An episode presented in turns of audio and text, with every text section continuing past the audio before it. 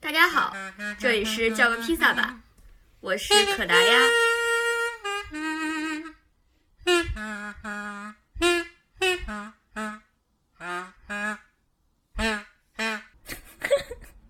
刚刚大家听到的这段悠扬又刺耳的旋律，来自于鲤鱼王的卡祖笛演奏。好，所以说这一期我们的主题就是才艺展示，不对不对，是无用爱好。幸好我吹的是卡祖笛，我没有上来就吹唢呐。对，如果吹唢呐的话，真的就是把人送走。大家好，我是鲤鱼王。刚刚听到的是我随口吹的卡祖笛。哎，你为什么要强调随口？你认真吹也就是这个水平。对，没错，我认真吹也是这个水平。至于为什么要先以卡祖笛开始呢？是因为可达鸭有一次来我家，我们不知道说什么，说到了卡祖笛啊，是那个豆瓣上看到有很多人吹唢呐，啊所以我们就现场来了一段卡祖笛。我现场给可达鸭吹了一段大长今，阿里郎，大长今，大长今，那个武大郎，武大郎那个。来一段，来一段，来一段，嗯。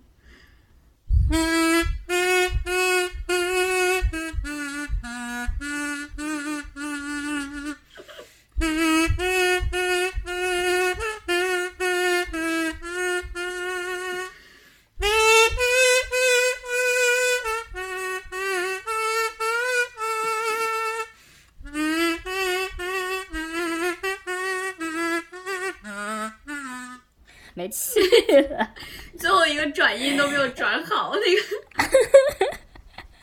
不错不错不错。我们可以先来介绍一下卡祖笛这个东西，虽然呃跟我们今天的主题当然是有点关系，但我们可能后面不会再经常听到这个卡祖笛了。最好不要再听到了，我替大家观听众谢谢你。卡祖笛呢，就是大家如果网上搜一下，就是一个非非常简单的，然后呃结构非常简单，吹起来也非常简单。它你你基本上不用学，你只要会哼就可以了。然后你把你哼哼的东西通过它那个薄薄的膜给吹出来，它就发出了这种嗯奇怪的声音，对吧？然后呃卡祖笛呢，是因为我有一次看彩虹合唱团有个歌，然后里面他们就集体吹了一段卡祖笛。呃，我虽然不太明白，但大为震惊。于是，于是就上淘宝斥资，斥资多少元？我也忘了，斥资几十元 买了一个卡祖笛。要要不来一段？来一段，来一段，嗯，给大家助助兴吧。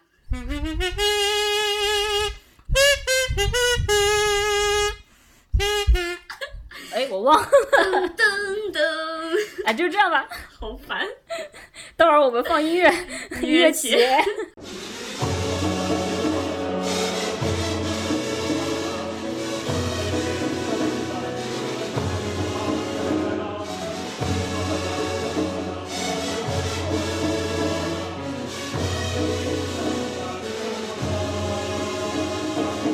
我在刚才在想这期节目，希望大家呃早上收听。我觉得晚上收听可能会睡不好。至于是不是呃晚上收听还是早上收听，我已经问过了我们的忠实听众们，他们都表示还是早上收听比较好。即便是以前的节目，也是不要晚上收听。为什么？为什么？他们的理由是什么？有一个觉得太好笑了，他说晚上听了睡不着。然后别的我我我不知道，也有可能就是听了很容易思考人生。我还我还以我还在以那个深夜情感电台女主播的那个 定位自居呢。我们可以做就是适合深夜类的，但今天这一期绝对是不适合 深夜类，你可能一听就把人给送走了。对，而且我们下一期节目确实是一档深夜类节目啊。我们下一档真的是呃深夜剧，深夜剧啊，大家敬请期待。对，是深夜档，我们做了这么久，但不是深夜情感。不是那种深夜，但深夜可以有什么？哎，别别，不用解释，不用解释，别解释。总之，我们非常期待下一期，然后希望下一期上线之后大家及时收听。对我们非常希望下一期上线以后，我们可以涨一大波粉。我们为了红已啊经不择手段了。不择手段了。我们之所以就是蹒跚着、挣扎着也要来录这一期，就是觉得没有这一期，谁来预告下一期？对，因为下一期这周我们已经很累了。下一期太激动人心了，我们的我们的嘉宾也激动人心的表示，现当下就希望可以录，但是我们 我们也是有档期的，就因为下一期太过于激动人心，我跟可达鸭都不想录这一期。我们建议嘉宾用这周时间再去再去收集一些素材。对，嘉宾听到我们这句话的时候，他也也只有一天的时间了。哦，对，是的。言归正传，对我们这一期呢，来讲一些呃爱好，无用爱好，或者说放放在我们自己身上无用，可能别人是有用的。啊、也有可能，但我们也可以讨论一下爱好这个东西到底是不是啊要有用，到底对吧？何为爱好？来来来，这个得从小时候说起啊。我从小呢就就喜欢画画，但是呢，我觉得呢，小孩子应该都喜欢画画的。你你你你觉得吗？就是你你小时候吧，乱涂乱画吧。对，小孩子都是挺喜欢乱啊涂乱画的。然后呢，但我这个还还有点坚持啊，因为上上小学以后，很多小孩儿他可能就不画了，对吧？美术课都容易被老师占了。然后呢，我们那个时候学校里呢，每个周五的下午都不上课，就给大家去上一些学校里开设的兴趣爱好课。然后呢，我呃一年级的时候呢，就去上了画画课，我就特别喜欢画画。结果我发现呢，我的同学们呢，同班同学们居然都没有什么人去上画画课。呃，你知道，就是我那个小学吧，就在幼儿园隔壁，所以我们基本上都是一个幼儿园出来的。那那个都是本来都是认识，那我想说，大家本来就幼儿园的时候一直都去画画呀，为什么到了小学都不上画画课了？然后我就问他们，你们上的是什么课呀？他们从二楼的窗户跟我说，我们上的是硬笔书法课。然后我说，什么是硬笔书法呀？哎，我当时对于这个事情特别的，就我对于硬笔书法这个兴趣班，你们叫兴趣班吗？我们叫兴趣班，反正这哪有对对对，就是兴趣啊？当时，就哪有对啊，小朋友哪会对硬笔书法有兴趣？就是毛笔我都忍了，就是毛笔书法我都忍了，它可能不叫毛笔书法，我不知道它叫什么。然后我觉得那个至少你，比如说你在器材上，你什么墨呀、笔呀，那个东西还有点花头嘛，还是还是挺有趣的。谁会去上硬笔书法呀？而且小朋友那时候都硬笔，刚开始可能都不是钢笔就是铅笔。对，那个硬笔书法课就是意思啊就写的是铅笔，关键是那个小学只有小学一年级，字也大字不识几个啊。对啊，然后呢，我就回家问我妈，我说他们怎么都去那个谁谁谁，就是都去那个硬笔书法班了。然后我妈说，哦，硬笔书法好。然后第二学期我妈就给我改了硬笔书法。哎，太惨了。完了以后呢，我我上了我上了一个学期，我实在就是我跟我妈说我想去学画画，我妈说那行吧，那还是给你报那个画画班吧。呃，然后我们就去上，我还是去上那个画画班，一直上到五年级。但是后来我、我前两天还呃跟一个画家朋友约吃饭，他也教小朋友画画，他说。就所以我说我难怪我画画也没有感觉自己上的就小时候画了这么久好像也没多好，然后他就说五年级之前很多都是小孩子自己去探索培养兴趣，然后一般也是到了五年级高年级的时候呢才开始上什么素描啊，就是打形啊，啊。然后就再开始进入一个比较正式的这种这种教学，嗯。所以难怪呢我一直都没有基本上就没有入门了。嗯。啊啊，那至于后来为什么，就是我其实到后来上了三四年级的时候，硬笔书法班都没人了，大家都不上那个学校里的课了，就是你可以不上那个学校开的兴趣班，然后很多人就礼拜五下午就回家去上外面的什么英语班呐、之之类的。就我呢是呃基本没上过这种班，我都不知道他们是去哪儿报的班。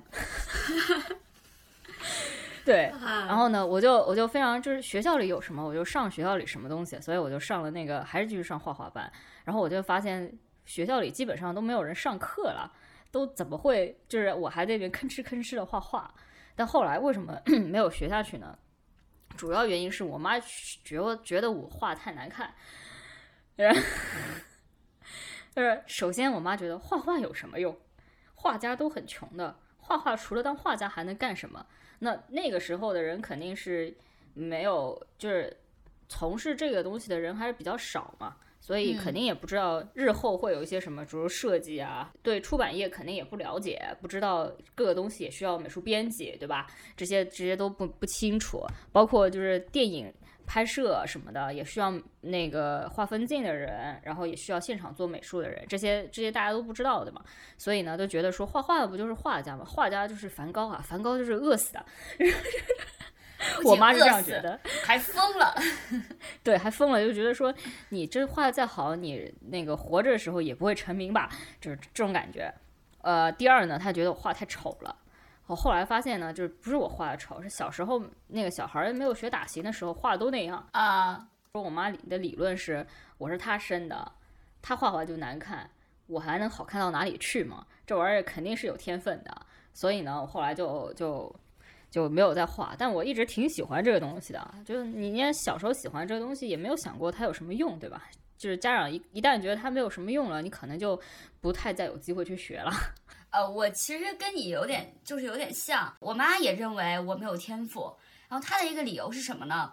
就是我当时在幼儿园的时候参加那个画画的兴趣班的时候，或者说上画画课的时候，然后我妈发现我一直在画小姑娘，只会画小姑娘，然后她就觉得我在这个方面上毫无天分。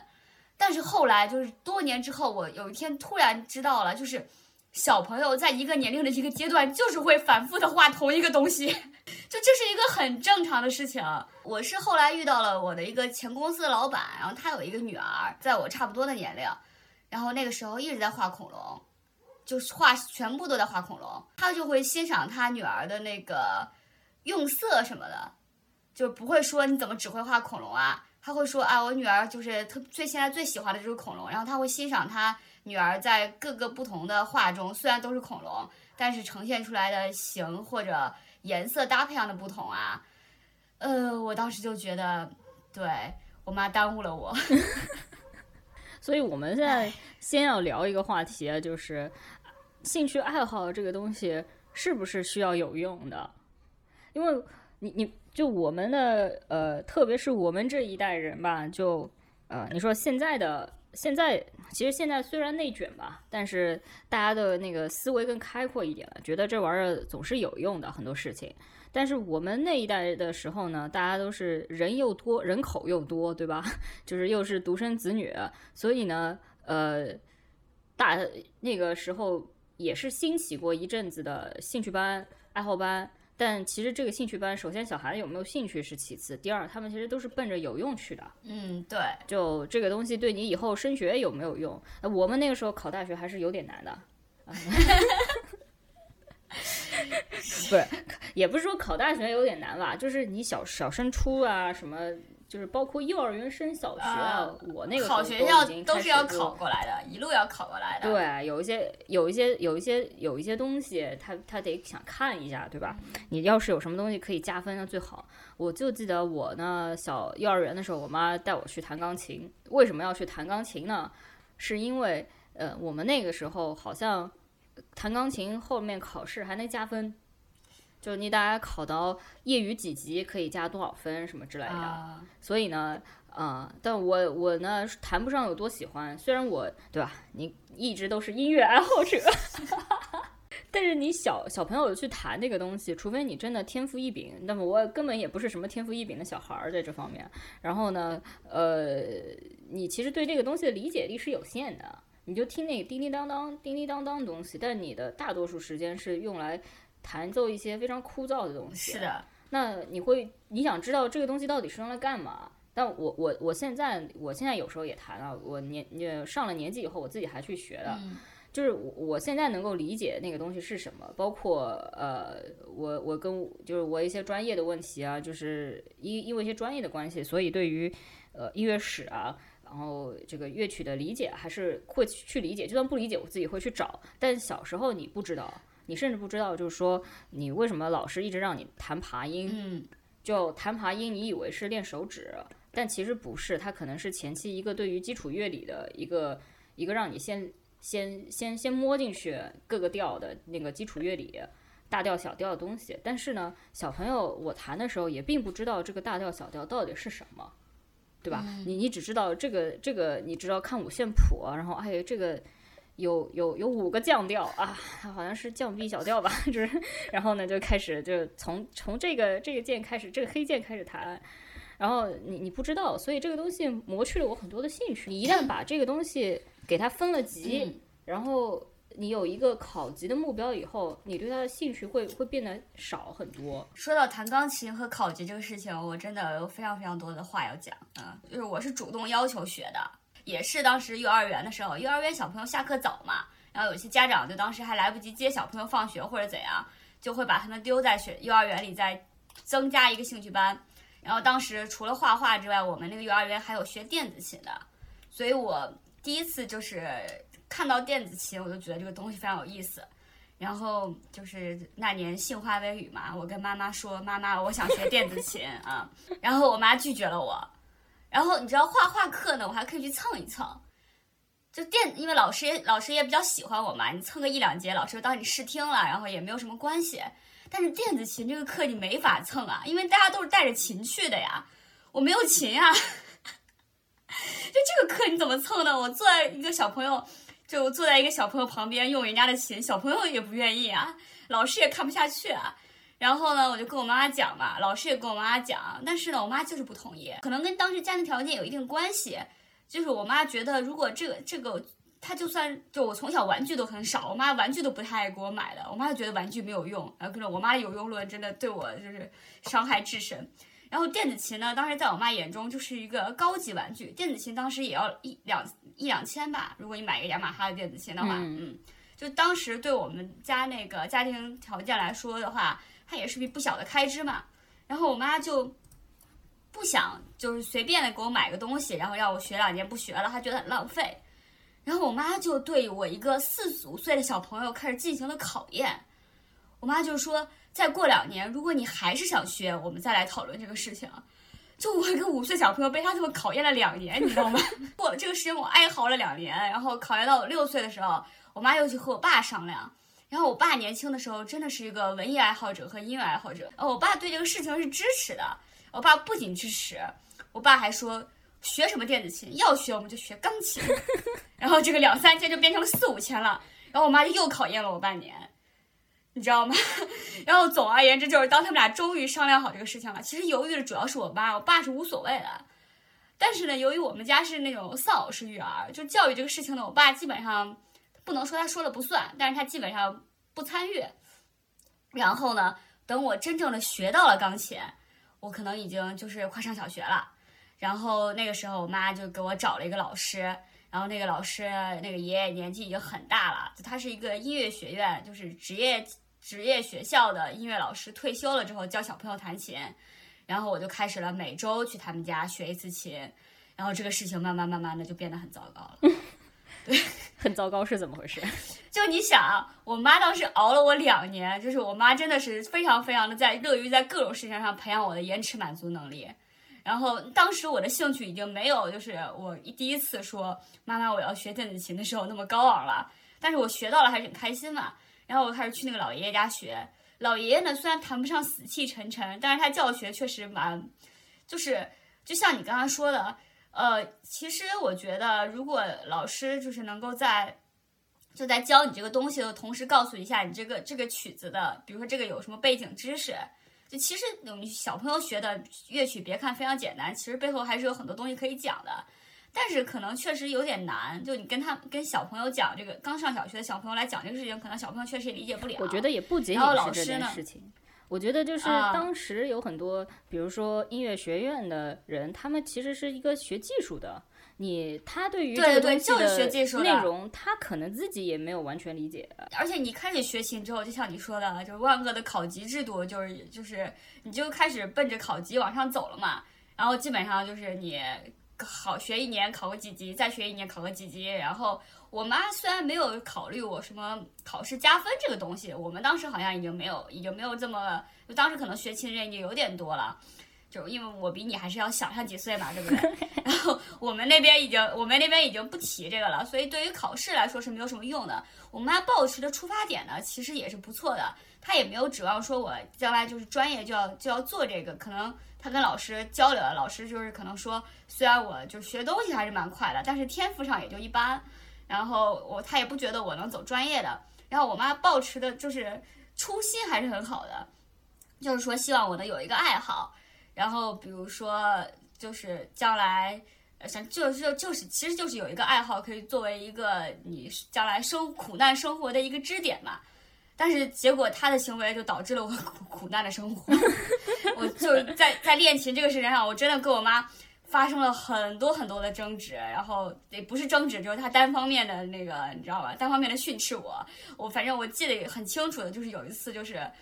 我我妈还是蛮严厉的。我记得有一次，就是我在那个老师家，那那学那周可能练的不太好，然后练的时间可能比较少，然后当天犯错也比较多。就小时候你学琴，就是我妈就是坐在旁边的，就那个场面非常的可怕。就你学个一个小时四十分钟，你在前面弹，然后我妈就坐在后面的沙发上，在那边听。就那时候人也家长也没有办法玩玩手机什么的，她就坐在那边听。如果那天就是老师说的比较多的话。我妈甚至可能会忍不住的插两句嘴，然后她如果能坚持到最后不说我的话，那出去之后肯定会骂我的。然后我记得有一天，就是我妈有一天可能那天弹的真的不太好，可能我妈心情也不太好，就是出门之后，就那时候我妈是骑自行车，我坐后座上这样回家嘛。我妈出门之后骑上车就走了，我人都傻了呀！我就在后面就是就只能就是追嘛，然后边哭边追，就这种童年噩梦啊，就这种事情也出现过好多次。那你从什么时候开始你就不想谈了？我就是慢慢的，我我就是大概我记得可能考到四五级的时候，我就不太想谈了。但是我妈就觉得这不行，就你一定要还是要学完。然后上初中时候，我一直学到了初中，我是一学是一直学到了初中。然后后来可能两周上一次课，我后来换了一个老师，因为前一个老师实在是年纪太大了。我后来换了个老师，然后那个老师其实我还蛮喜欢的，他也没有那么严格，人非常的温和。嗯，但是呢，我当时一个是因为初中就真的挺忙的，而且初中确实是我整个人生状态比较差的一段时期啊。嗯。然后那个那个时候就是就各种事情堆在一起，然后我妈我跟我妈的关系也在那个时候也是一个最差的一个阶段。然后，呃，青春期是很辛苦的，是是很辛苦很辛苦。对。然后我妈就，然后那个时候反正学到了那个时候，然后当时有个。最后级还是考了，考到了八级，没有再考嘛，呃，没有再往上考，感觉考十级好像也没有什么必要的样子。然后那个老师，那个老师就蛮好的。那个老师当时有时候就他可能觉得，就我感觉到他跟他在对我教学的时候有一个有一个变化过程，就是我还是在小学大概三四年级时候去他那边，就是从他那边开始学，然后我上初中之后，他就开始给我说，会给我说一些。这个作曲家是谁？然后他的那个音乐是什么样的风格的？然后这个有什么什么样的感情？就他开始会讲这个事儿。他是一个非常浪漫的人，就是他。我现在想想，他有点像谁啊？他有一点点像黄磊，但没有黄磊那种油腻和说教感。就他在家庭中的那个，就他对于家庭的那个关心和付出程度，以及他们家那个氛围和他整个人就是。就是透露出来那种对于生活的重视，这个整个的气质以及那种微胖的身材是有点像黄磊的，对对对，所以我还蛮喜欢那个老师的，但是，呃，但是我妈确实在这个学习这个事情上给我加诸了很大的阴影。我现在想想非常的遗憾，我当时就是觉得这个事情，他后来他因为他那段时间他变得沉重了，就他跟我的整个的就学习这个事情已经跟我的整个的童年和青春期就是。有密不可分，你知道吗？它就成，它就混在一起之后，导致我现在觉得弹琴这个事情很沉重。因为我现在一直在外面嘛，好不容易回到家一次，然后我如果想弹的话，我会在我妈不在家的时候弹。哎，我也是，因为因为我妈，因为我如果你你对，他就说，哎呀，你弹琴了，哎呀，然后我就开始在，然后然后然后，而且我妈特别爱干一件事情，我觉得好像所有家长都爱干一件事情，就是打扫卫生的时候，她一定要在你在这个房间之后来打扫这个房间的卫生。我妈就开始在我那个房间扫地。就是，就你不知道她为什么要干嘛，然后她开始她说：“哎呀，弹琴了，哎呀，好久没弹了，哎呀，快弹吧，哎呀，琴都脏了，妈妈给你擦一擦。”就这一连串的反应，我就哦，我所以我就真的我我后来就没有在他，我会在家里没有人的时候就是弹一下，我觉得也不不单单是你弹琴它大惊小怪，主要是如果说你经常不在家，然后你你你你那个回家，然后你干什么，他们的注意力都会就非常的敏锐，啊，就是你一直会觉得自己是会，你一直觉得自己是被注意到的。对对兴趣爱好本身其实是比较奢侈的一件事情。就如果说你一定要是个学个乐器，或者是学个什么什么东西的话，然后他必须要花一点时间来打基础的话，它其实就是一个相对来说是比较比较比较奢侈的一件事情，就跟读书一样，大家都觉得说。呃，读书嘛，人人都要，人人都要去念书。可是其实，如果你可以一直念书，那也是件很奢侈的事情。所以呢，就因为它是有成本的，就比如说你家得给你买个钢琴吧，钢琴在嗯当时也不便宜啊，对吧？然后还得花钱请老师给你上课，正因为它是有成本的，所以呢，都希望它可以有个回报，有个产出。对对所以就就就等于说你你花了你花了这个时间，花了这个钱去做这个东西，这个东西到底有没有什么用？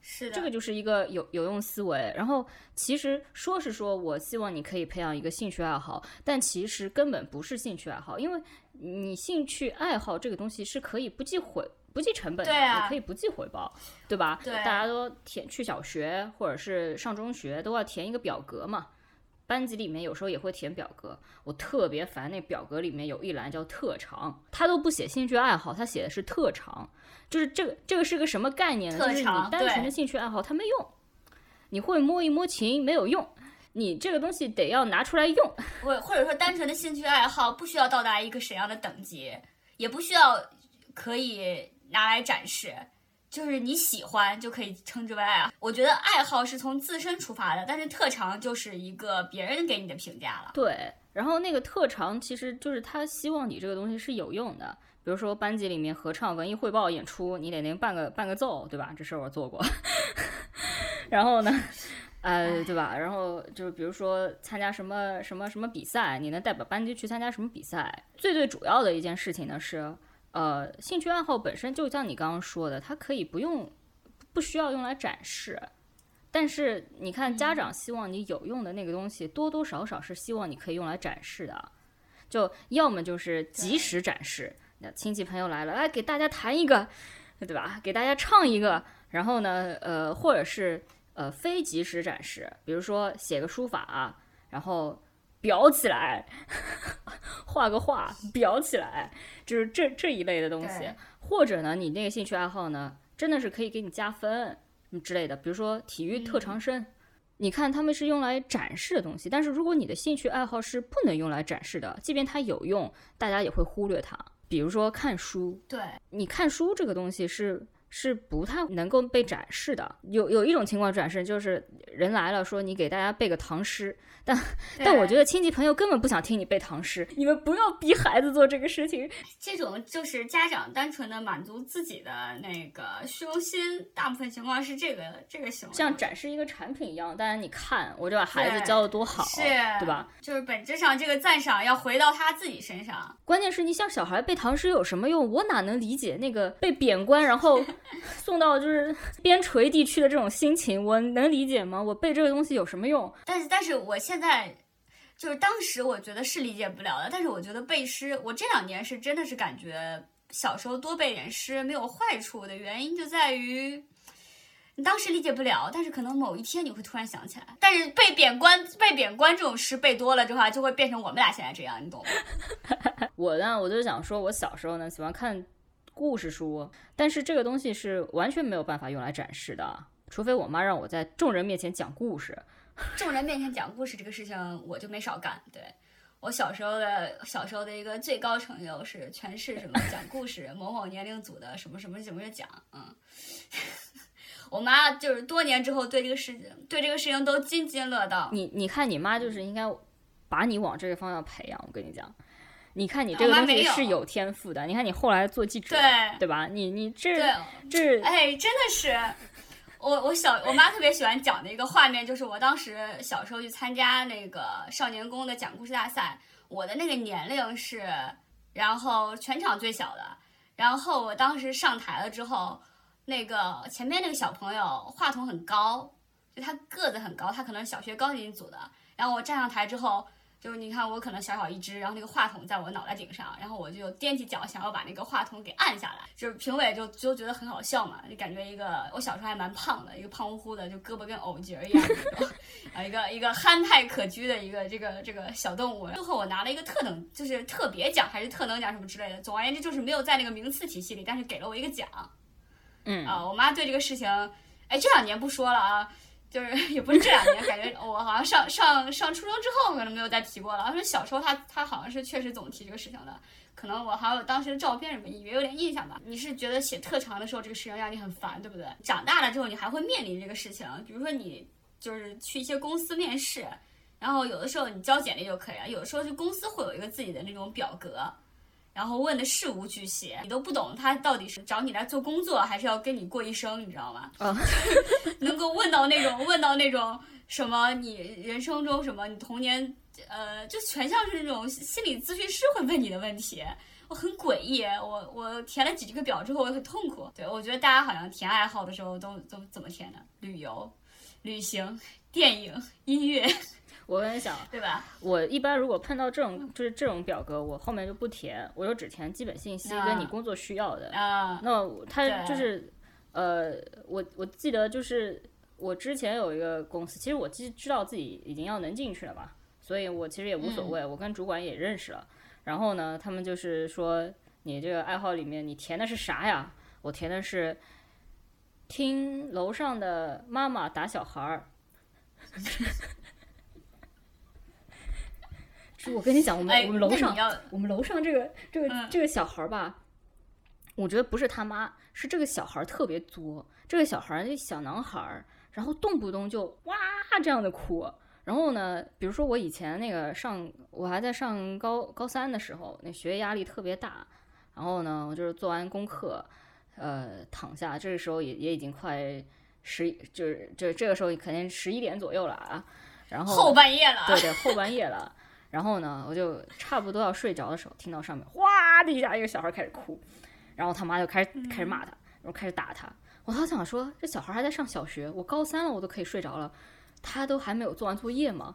然后呢，那个那个小孩就一一直哭，然后我就听，我就反正就反正我也睡不着了，就是为了疏解那个心中的压力，我就开始听他妈 骂他。好，但你这个爱好很难，就是很被动，就取决于孩子什么时候不被打了，家里什么时候搬家了，什么之类的，就是受限因素很多。嗯，我跟你讲，这个爱好你也有。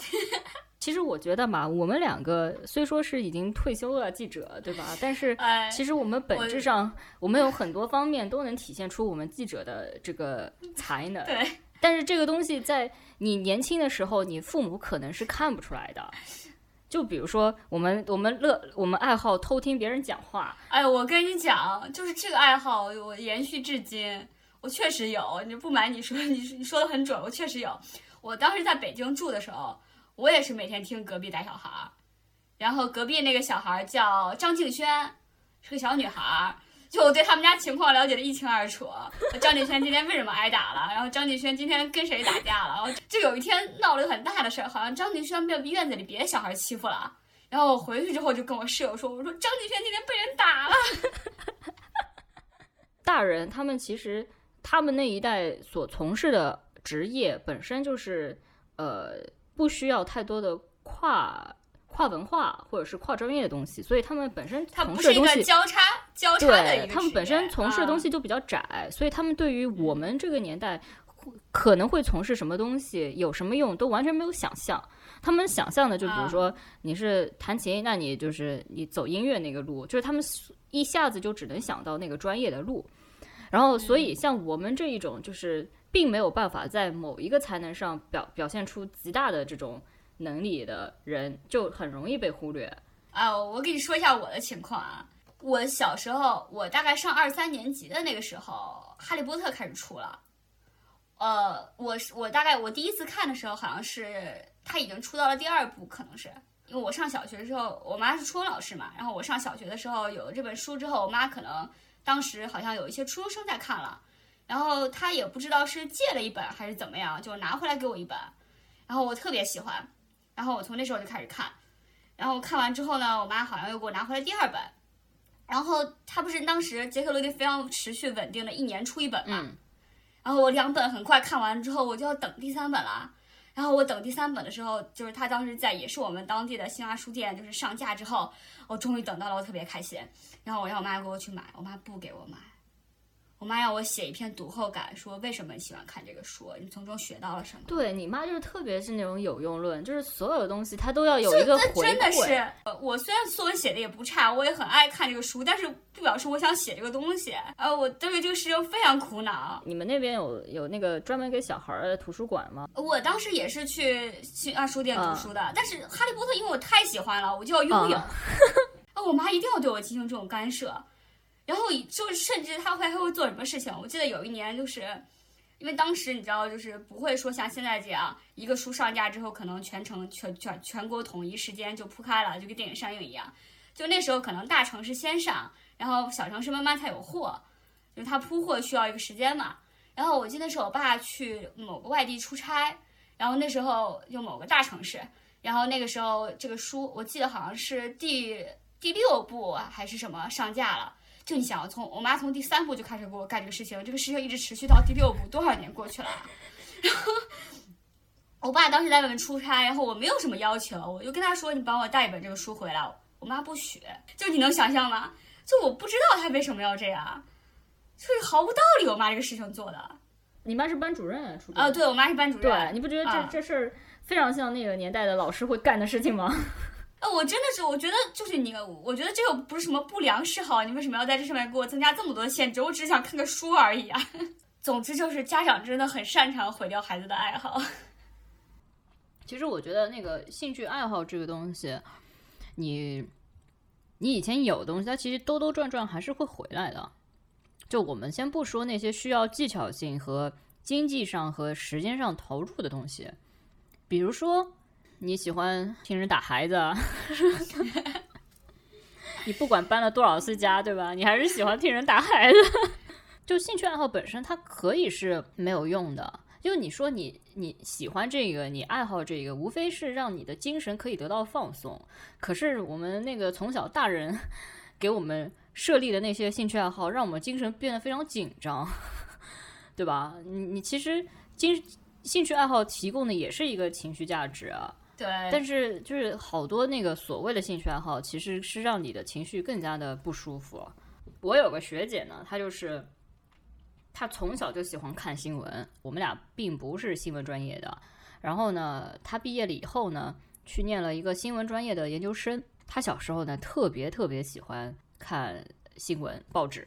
跟她聊天是我身上当时过得也有一些迷茫了。他就说：“呃，没关系的，你兜兜转转，最后总是会回来的。”就他就说他一直想要学，但是我们当时为什么都没有去新闻专业？就是因为我们去打听过了，那个新闻专业出来以后，你也不是人人都能去电视台，人人都能去报社。就是很多人他去那个地方，他进那个专业之前，家里就已经有关系了，打点好了。当然后来其实时代变了，有很多自媒体啊什么多多了出来，就可能更容易一点，所以他就没有去。不过他后来就是念了四年的毫无关系的专业以后，又去念了一个新闻系。就他跟我说：“你不要着急，人兜兜转转总是会回来的。”当然，他现在其实没有在从事新闻行业。他呃一毕业以后，在上海的确找了一个媒体行业工作，可是呃现在传统媒体的确是不太景气了。反正那家纸媒没过多少年就被收了。啊，唉，其实我我想举这个例子是在想说，我们到底要不要把兴趣爱好作为一个职业？到底兴趣爱好作为一个职业以后，会不会消磨你的这个兴趣爱好？我觉得事情是这样的，兴趣爱好，我觉得真的没有很难会出现你单纯的就是，就即使你是看上去把你的爱好变成了职业，但你的职业部分中有很大的一部分跟你的爱好，甚至跟你这个工作本身都毫无关系。我觉得这个是很消磨人的。就我之前的有一位领导，他说过一句话，我觉得很正确，就是他说你的工资中百分之七十可能是给你给你的工作。就支付的是你的工作，剩下的百分之三十其实支付的是你的精神损失费。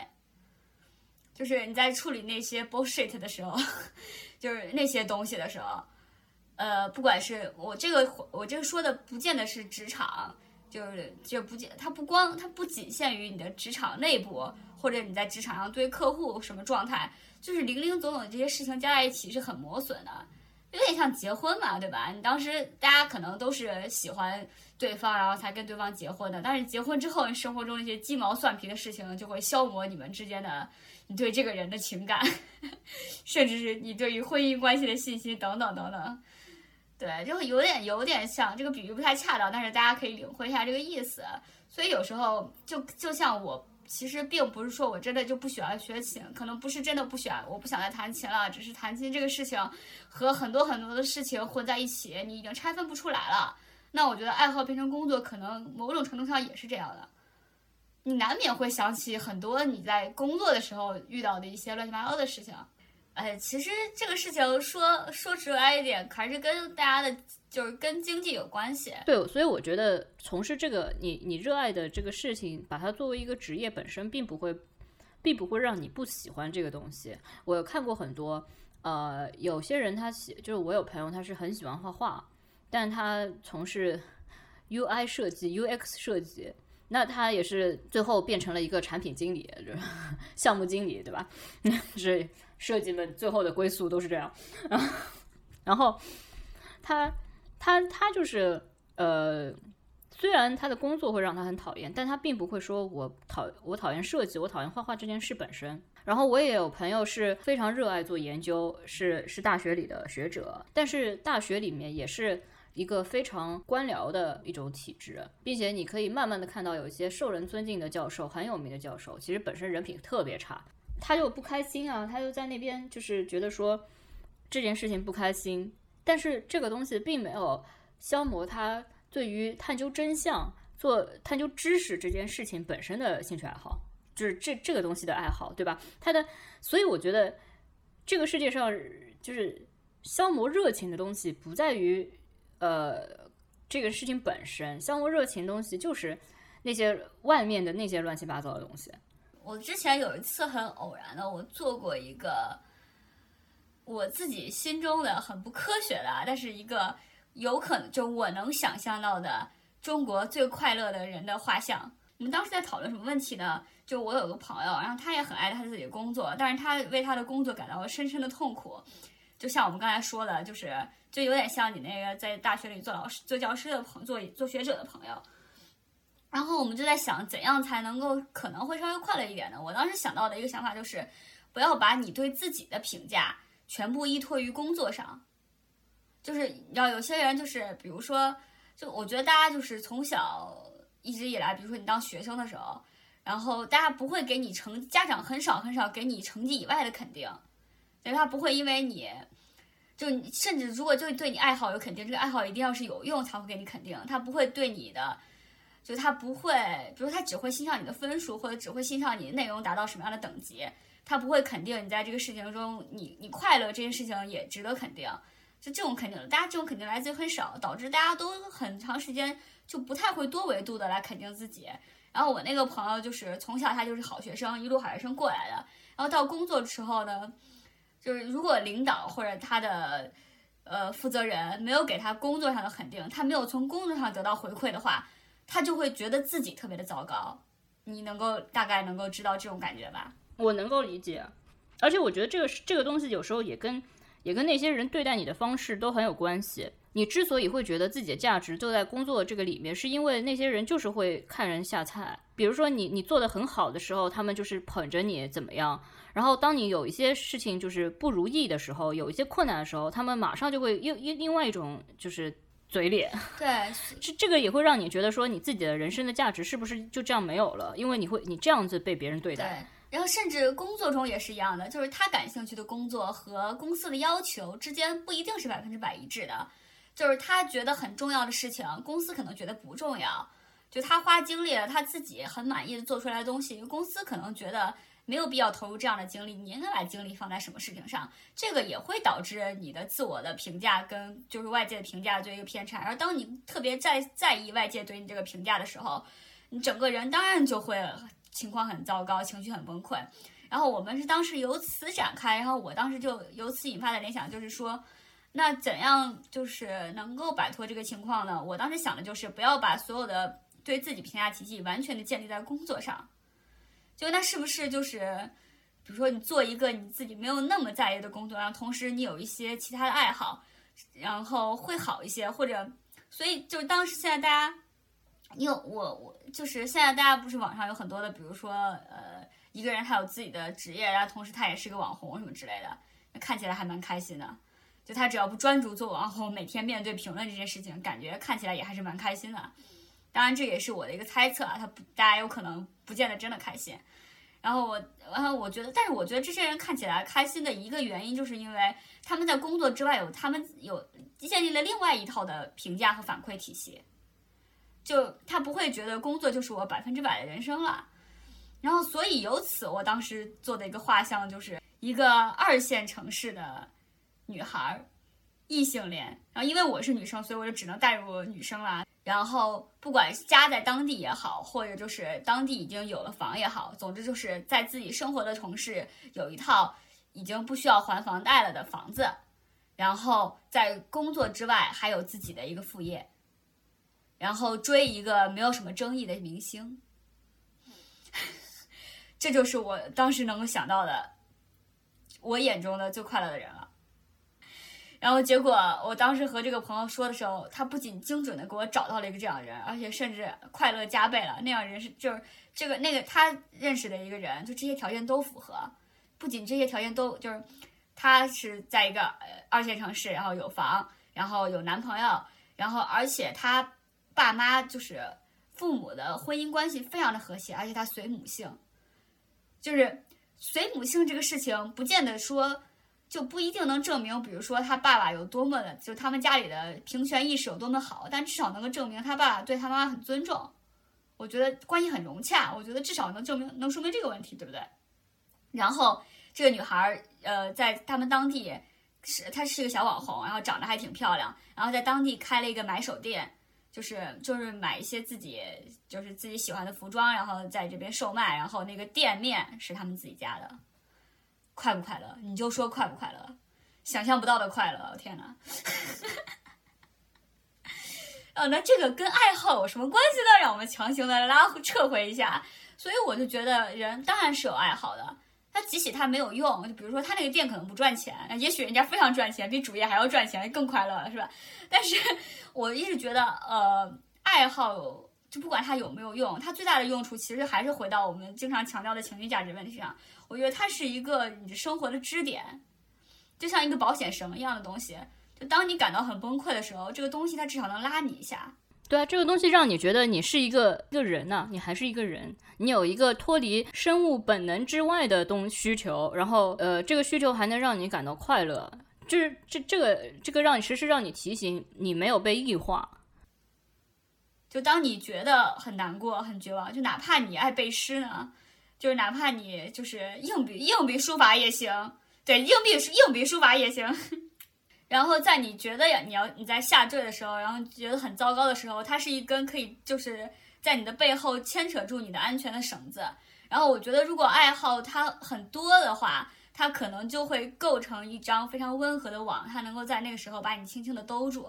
我觉得这个其实是爱好的，对我来说的最大的意义。而我一部分痛苦的来源是什么？就是在于我都没有这种爱好，所以我有的时候看到有一些，比如说，就哪怕真的是全情投入追星的人，我其实对他们都是很羡慕的。我不是倒倒不是说羡慕他们有这样一个，就是他们多喜欢这样的人，我就是羡慕这种状态。